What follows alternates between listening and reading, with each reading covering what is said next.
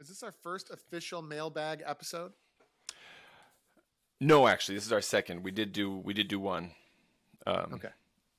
So we got uh, a message here from uh, from Mark, who plays with Wasatch and District, um, and he he presented kind of his thought process here for the for his question. He said, uh, "Soloing in grade four is tricky. The emphasis is on accuracy and the basics. For that, you need to play at a drastically reduced tempo. However, most of the material available is played at a much higher tempo." So, how to play a 2 4 march, a strathspey, pointed reels, etc., at lower tempos while not losing the idioms? That's the question. Is the idiom predicated upon tempo? By which he, he, clarifies, is it even possible to express a strathspey properly at less than 100 beats per minute? Does the grade 4 piper have to make a choice? Once you get into grade 3, tempos are up and the issue starts to go away. The majority of competing soloists are probably in grade 4 just based on his math, you know, the math of a skill pyramid, right? Um, and they need they need to focus. You know, um, he says, I'd like to hear uh, top pipers of the RSPBA being prescribed tunes at slower tempos to show that it, how it could be done. Um, these are his. He says these are my disparate thoughts. I'm curious uh, what you guys think. So, what do you think, Andrew?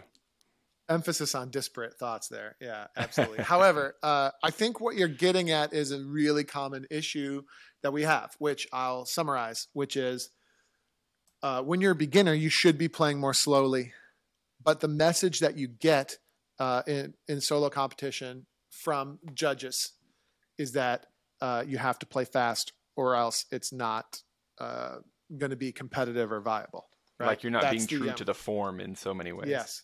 So that's like that's a and, and again, this is just my opinion, uh, and I don't want to be misconstrued for violating the terms of the E EUSPBA judges code of conduct. Okay, this is just my opinion about something, and I'm not directly criticizing anyone. Or Why are or you being so clear about this, Andrew? boy. Have, have you had trouble in the past? Is this uh No, but I don't want to have trouble because uh, Mm. you know uh, they make us sign some somewhat disturbing uh, restrictions on our constitutionally protected rights when you become a judge of the USPBA, and and like fine, whatever. But uh, but also, I think it's important that we talk about this sort of thing because what I'm about to say is, uh, I think that um, this issue represents a huge problem hmm. right? It would be like it would be the equivalent of um, asking 12 year old weightlifters to snatch the same weights as professionals Hmm. uh, in, in Olympic weightlifting competitions, right? It's like it would be, uh, of course, in weightlifting, it would be wildly unsafe, but of course, hugely detrimental to the progress of most 12 year old weightlifters if you ask them to lift you know hundreds of pounds over their head at a developmental stage in the game it would of course be not wise right Mhm. you would develop all sorts of horrible aspects of form and uh, you know misguided ideas about what quote unquote real weightlifting is if you ask them Yeah. to just you know like don't even bother showing up unless you can get 200 pounds over your head it's like that's not really how it works but that's kind of what we do in piping right Mhm. so so many entry level solo score sheets come back uh, um, with the idea that tempo is too slow. Now maybe it was played really poorly, but that's what you should focus on. okay, and it shouldn't be the tempo's tempo. It's like oh, Mhm. tempo too slow, tempo too slow. Well, wait a minute. You know, like I work all year to get my Strathspeys sounding good at 120 beats per minute, and you know I'm a professional level competitor. I play in bands at the highest levels for a really long time, and my goal is to get a Strathspey to approximately 120 beats per minute. So therefore, obviously, that's a really bad idea for beginners. We would Mhm. we necessarily need to go slower so that we can focus on the fundamentals. The idea that uh, a Strathspey is not a real Strathspey when it's played more slowly for developmental purposes, that's a really crap idea. And whoever So came the- up with that was just is just wrong about it. Uh, and it, and we we should be we should be aggressively uh, working with our judging panels to get them to understand that and to ensure that they're not going to base competitive results at the entry levels uh, on whether or not they quote unquote got it up to the right tempo. Like Mm. that's that's not it. Because I can Right. I can imagine one person my one person I'm not thinking of anybody specifically, but I can imagine one solution being put forward being something like, okay then, um, grade four competitors cannot play. Strathspey is not an option until you get to grade three or even grade 2 Mhm. and that would be like, well, that solves the problem, kinda, but then a grade four competitor never gets to practice competing, you know, never gets to like warm into competing with a Strathspey, Mhm. right? I do think that I do think that Strathspeys are of of the variety of idioms that we play. Strathspeys are among the more difficult ones, Mhm. uh, but they can be slowed down and they can be simplified. Um, and the sooner that you can get your feet wet with some Strathspeys, the better. Um, and maybe I, when I played in grade four, there were no Strathspeys.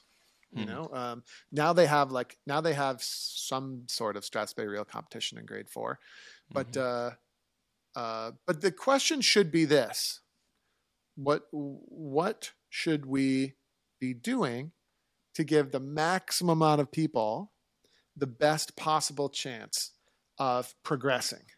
Mhm. right? Uh, and so, like, and and again, we talked about this outlier phenomenon uh, a, a couple of conversations ago, Jim.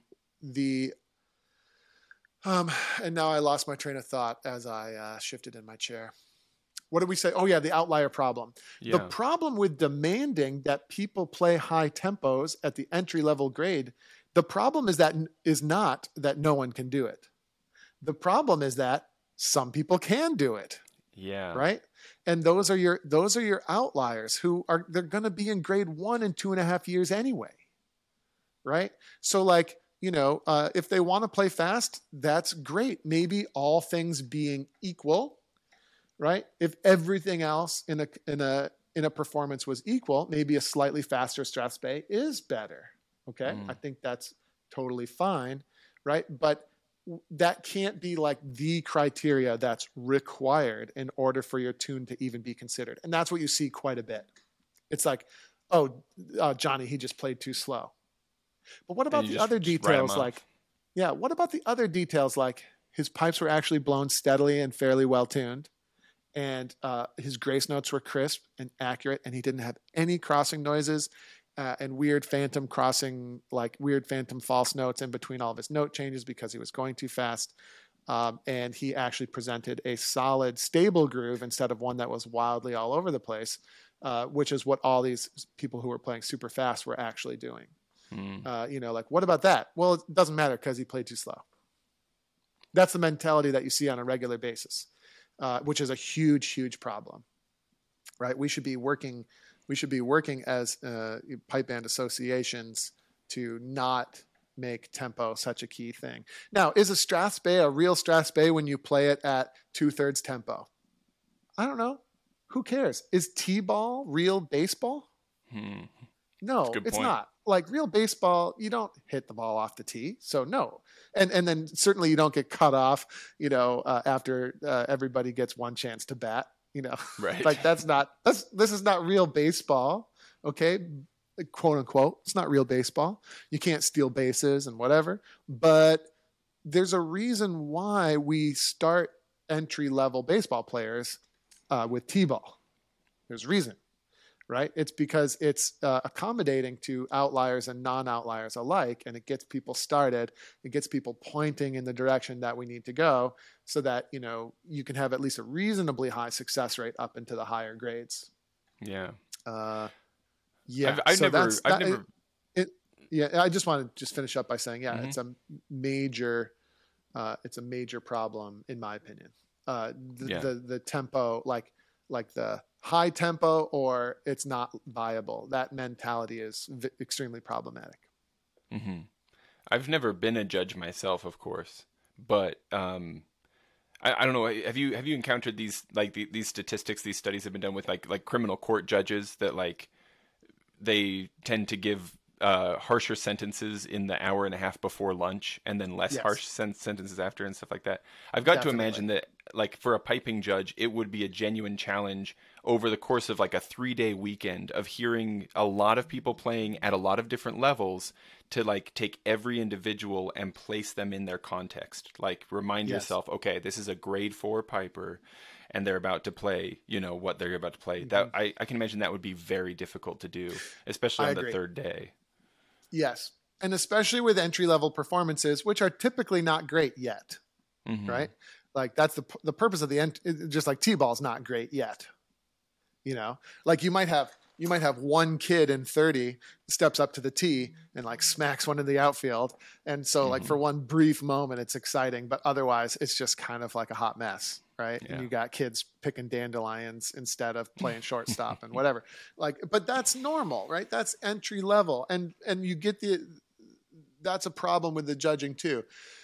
Uh, which is interesting. One of the things I think about is that maybe the entry level, maybe nobody i don't want anyone to come away from this podcast think, saying andrew definitely thinks this but maybe the entry level of solo competition uh, is just playing to a standard uh, instead of a, a ranked thing you know hmm. I've, I've often thought that like it would be so much better when i judge the entry level uh, which, by the way, I keep saying that because different parts of the world have different grade numbers that represent right, totally. the the absolute beginners. So, so like the you know the entry level solo grades, I, I often think to myself, I would much rather just give this person a little bit of feedback than worry about who should be what. And then oftentimes the person I give first place to was horrendous you know was was horrendous as uh, you know just i'm trying to put that nicely uh no oh, but it was not you, like you did great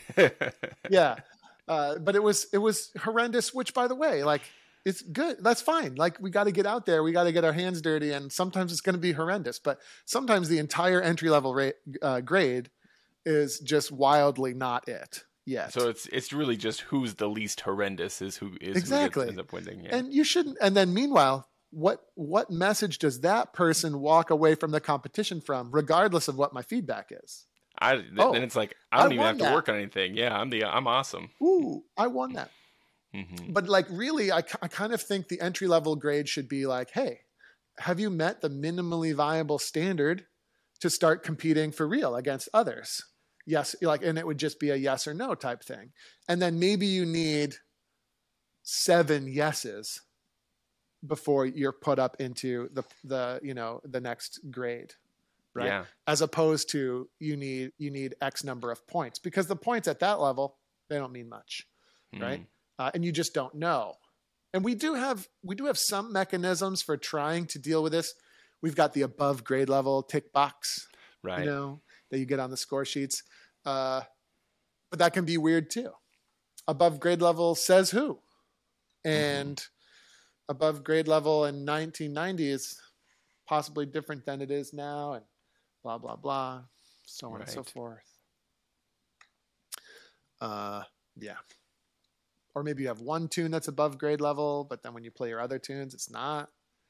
Right. right. So so at some point the point system sort of makes sense and the the competition makes sense, but I don't know how much it makes sense at the entry level grades. But anyway, I suppose one one thing I would just you know, this conversation has sort of just become about the idea that several of the ways that we do this probably need a rethink. Right. Yeah. What was the original question? Is the idiom lost? Is the idiom lost when you have to slow stuff down? Does it even count as a Strathspey yeah. when it's under 100 beats per minute? Um, yeah. And so and, that's uh, so. Let's just um, I, let me just give one more stab at that, right? Yeah. Or just bring it back to the bring it back to the T-ball analogy. Is the Strathspey idiom lost when you play it at 90 beats per minute? Probably. But I don't think that's a deal breaker. Just mm. like, you know, T-ball's not real baseball. I think playing a Strathspey at 90 beats per minute helps everybody get in there and get a chance to talk about some of those key things like you know your Strathspey expression and some of those specific types of Strathspey technique that we're going to want you know, uh, it might not be a real Strathspey yet, but I think that's might be a good place to start, uh, such that uh, someday you might play real baseball. Hey, everybody. Andrew Douglas here from the Piper's Dojo, and I just want to say thanks so much for listening to today's iteration of the podcast. If you enjoyed what you heard here today, it would be super helpful to us and to a lot of bagpipers out there trying to find us. If you could give us a top notch review on whatever platform you're using to listen to this podcast, particularly Apple, iTunes, and Spotify, and things like that, your review would be really, really helpful. So if you have a moment today, definitely go over there and help us out. Other than that, until we meet again on the podcast or somewhere else, thanks again for listening you